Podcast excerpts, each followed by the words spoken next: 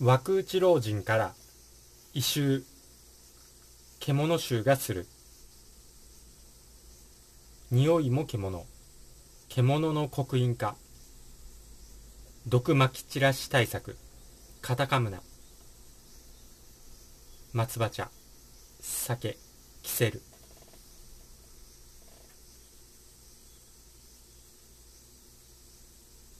枠打ち高齢者の発する匂いが獣臭いというコメントをもらいましたので紹介していきたいと思います。今回のコメントは枠を若者に打たせるシナリオがえげつない東京都2848人。陽性。そして高齢者が少ない。枠すごい。実は高齢者の枠毒にやられた30代40代の重症化が急増という動画についたコメントになります。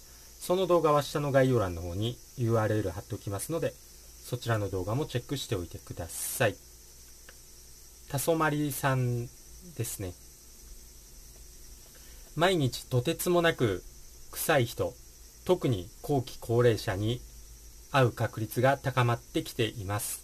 その匂いは加齢臭を基盤として発情期のオス猫臭や脇が使用済み湿布の匂いなどの混ざった匂いです。湧く前にはこんな匂いを嗅いだことがなかったので多分湧くのせいだと思います。私と同じような匂いを嗅いだことがある方いるかしら？その返信にナンバー77ビッグロンさん。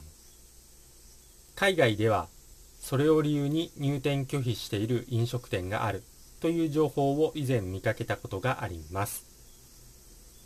チッチさん。私も最近すれ違う人から獣臭、アンモニア臭、動物園のような匂いを感じます。それも一度ではなく頻繁にです。近くには猫も犬もいません。ずっとおかしい、なんでだろうと思っていましたが、枠のせいですね。というようなコメントをもらいました。ありがとうございます。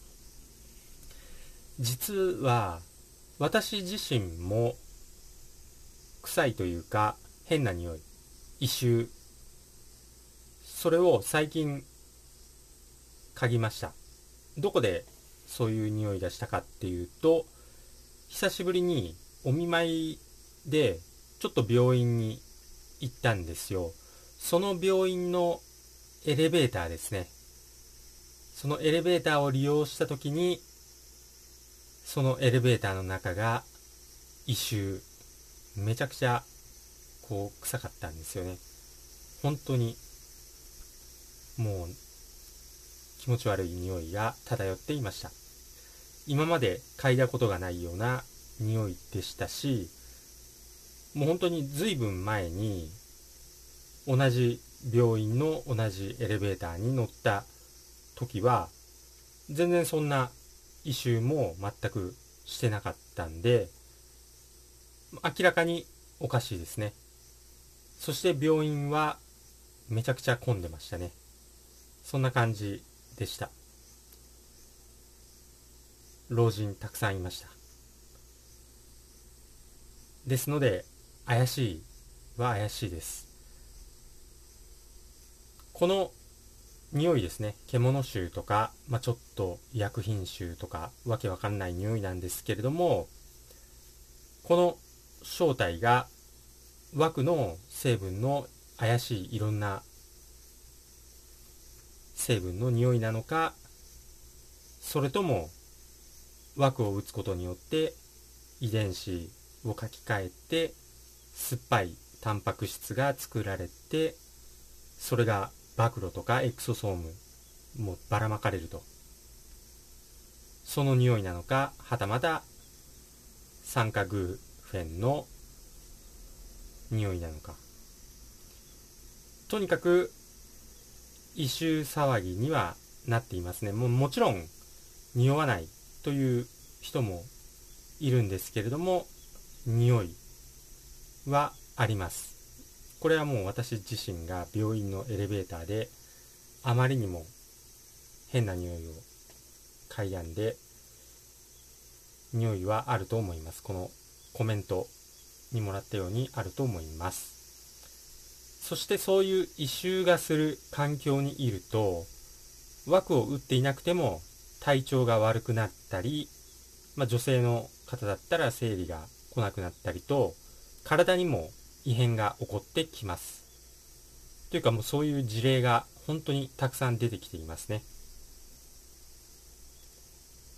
獣臭に関しても獣ということでやっぱり枠は獣の刻印を連想してしまいますね。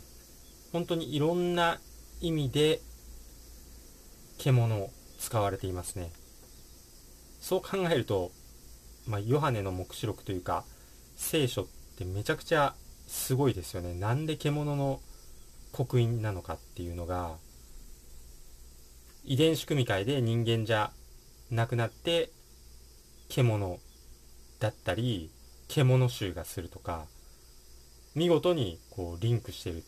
それがもう何千年も前に書かれているっていうことで本当に恐ろしくなりますね。そして今現在ですね現時点で残念ながら高齢者はほとんど枠打ち済みになっています。あんまり拒否した高齢者はいないですしはっきり言って若者も拒否する人の方が少ないというのが現状で下手すると、まあ、政府とかは6割を目標に掲げていますけど8割とかいってしまいそうな勢いで枠打ちが進んでいますね本当にまあお人よしの国民性なのか洗脳されてるのか本当にまずい状況ではありますそして枠打ちが始まってからの異常なまあ、陽性者数の増加ですね。これも本当にやばいですね。この図を見ても一目瞭然だと思いますね。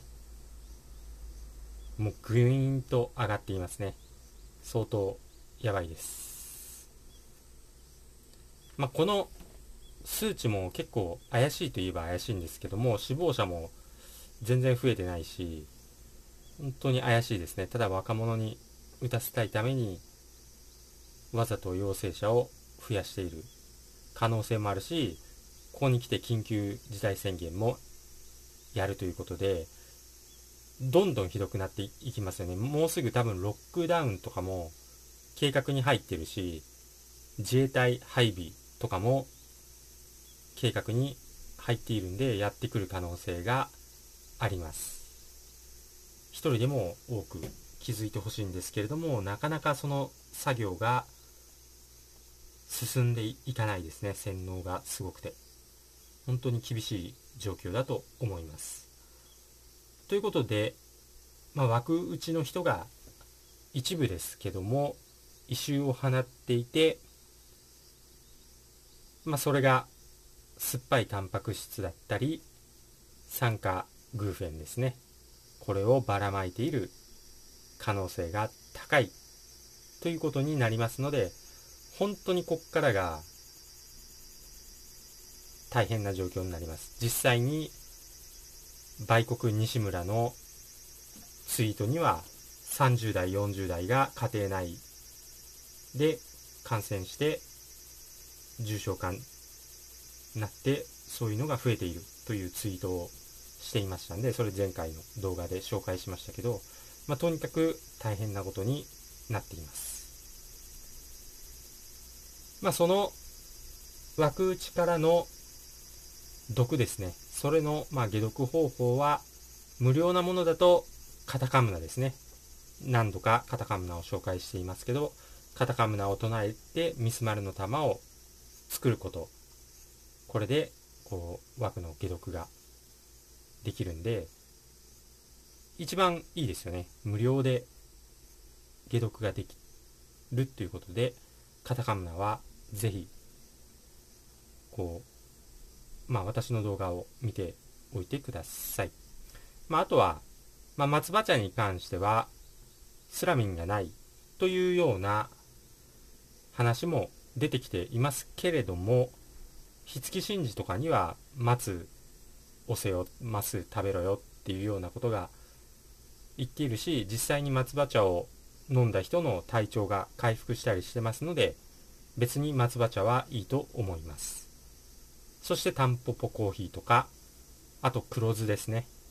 黒酢とかお酒のゴアラ竹炭で重金属出してそしてキセルですね。まあタバコは添加物とか農薬がたっぷり入ってますのでキセル懐かしのキセルにタバコ吸う人はそっちに変えることをお勧めしたいと思います。まあここら辺をやっていくしかないかなと思いますそして8月は結構何が起きてもおかしくない月ではありますのでなんとか生き残っていきましょうということで今回の話は終わります。最後まで聞いていただいてありがとうございました。まずはカタカムナの7種の歌いですね。これを紹介して終わりたいと思います。マカタマの天のみなか主。高見むすひかむみむすひミスマルの玉。まかたまの天のみなか主。高見むすひかむみむすひミスマルの玉。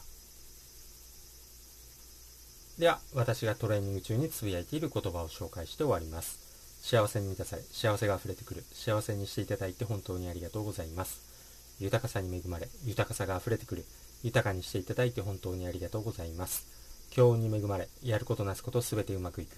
強運にしていただいて本当にありがとうございます。新しい細胞がどんどん生まれ、どんどん健康になる。健康にしていただいて本当にありがとうございます。足のつま先から指のつま先、頭のてっぺんまで、すべての細胞さん、本当にありがとうございます。それではまた次回お会いしましょう。チャンネル登録とメンバーシップ登録、よろしくお願いします。それでは。